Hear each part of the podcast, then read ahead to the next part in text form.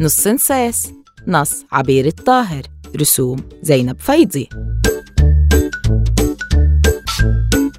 كان يا مكان في قديم الزمان. ولد اسمه نص سنساس وسمي بهذا الاسم لأنه كان قصيرا ونحيلا جدا. ذات يوم وعند مغيب الشمس كان نص سنسيس يمشي عائدا من السوق حين سمع صوتا خشنا يناديه. نص سنسيس تعال إلى هنا. إلى أين أنت ذاهب؟ إنني عائد إلى بيتي. لقد تأخرت كثيرا. أجاب نص سنسيس آخ قال العجوز وهو يتأوه رجلي تؤلمني ولا أستطيع المشي. فهل تساعدني يا نص سنسيس في الوصول إلى البيت؟ شعر نص سنسيس بالشفقة على العجوز فقال له لا تقلق يا عم سوف أساعدك وأوصلك إلى بيتك. وبعد فترة ليست بقصيرة وصل نص سنسيس إلى بيت العجوز وهو يلهث من التعب. شكرا لك يا نص سنسيس قال العجوز. أنت حقا ولد طيب وبما أنك ساعدتني سوف أعطيك كيسا مملوءا بالذهب. لكلمة ذهب فعل السحر على بني البشر. فما أن سمع نص سنسيس كلمة ذهب حتى جحدت عيناه وطنت أذناه. ولكن للأسف قال العجوز بأسى. الكيس موجود في حفرة عميقة فوقها بلاطة ثقيلة ولا يمكنني رفعها. كيس مملوء بالذهب سأل نص سنسيس بانفعال شديد. دعني أحاول يا عم ربما أستطيع أن أرفع البلاطة. ابتسم العجوز بمكر وقال له حقا إذا تفضل وادخل معي إلى البيت. دخل نص سنسيس بيت العجوز ونسي تحذير أمه بأن لا يدخل بيت أحد غريب. حاول نص سنسيس رفع البلاطة وكانت البلاطة ثقيلة ولكن بعد محاولات متكررة وجهد كبير تمكن من رفعها.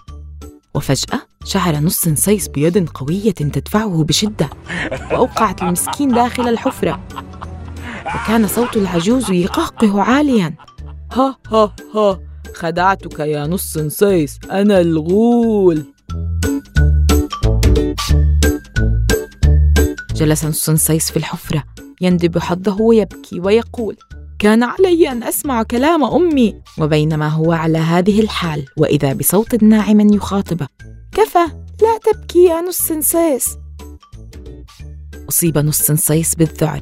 حين رأى أمامه فأرة تتكلم وتقول لا تخف أنا الأميرة زينب بنت السلطان ماذا؟ أأنت الأميرة زينب بنت السلطان؟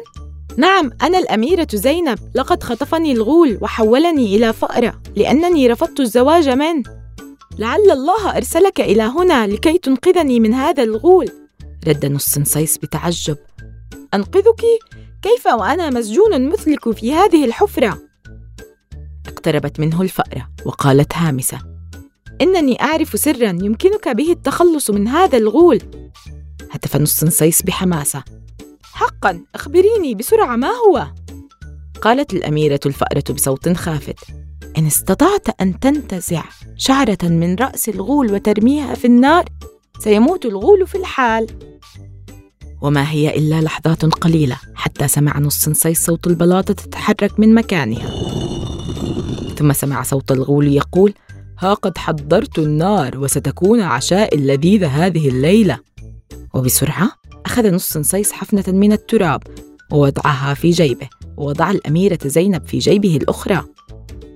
مد الغول يده وأمسك بنص سنسيس فقال نص سنسيس للغول وهو يرتعش بين يديه انتظر أرجوك فلدي شيئا لم ترى مثله من قبل.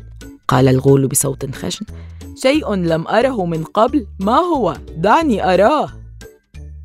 وضع نص سنسيس يده في جيبه وبسرعة البرق رمى التراب في عيني الغول. صرخ الغول بألم شديد وأفلت نص سنسيس من يده. وحين فتح الغول عينيه ثانية كان نص سنسيس قد اختفى من أمامه. سوف أجدك سوف أجدك قال الغول وهو يبحث ويشمشم في أنحاء الغرفة.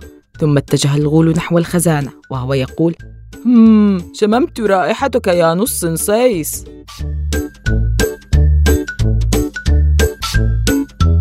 وأخذ الغول يبحث عن نص سنسيس في كل مكان تحت السرير وداخل الأواني وفي كيس الحطب. وفي قن الدجاج ولكنه لم يجد. وكان في انتظار الغول مفاجأة كبيرة. فما أن فتح باب الخزانة حتى رأى مرآة كبيرة تعكس وجهه القبيح عليها. وما أن رأى الغول وجهه القبيح على المرآة حتى صرخ فزعا. آه! وضرب المرآة بيده فكسرها فاغتنم نص صيص الفرصة وفر هاربا. تعب الغول فقال وهو يلهث سأستريح قليلا ثم أكمل البحث. بعد قليل سمع نص صيص شخير الغول فخرج بهدوء من مخبئه ومشى على رؤوس أصابعه. وحين اقترب من الغول انتزع بسرعة شعرة من رأسه صرخ الغول صرخة مرعبة وأخذ يركض خلف نص صيص. تعثر نص صيص ووقع على الأرض وطارت شعرة الغول من يده ولحسن حظه سقطت الشعرة في النار. وهنا صاح الغول صيحة مرعبة وارتمى على الأرض فجأة ظهرت فتاة في غاية الجمال الأميرة زينب. قال نص صيص بدهشة. أنت شاب شجاع يا نص صيص قالت الأميرة وهي تبتسم. لقد أنقذتني من الغول. وتوتة توتة خلصت الحتوتة.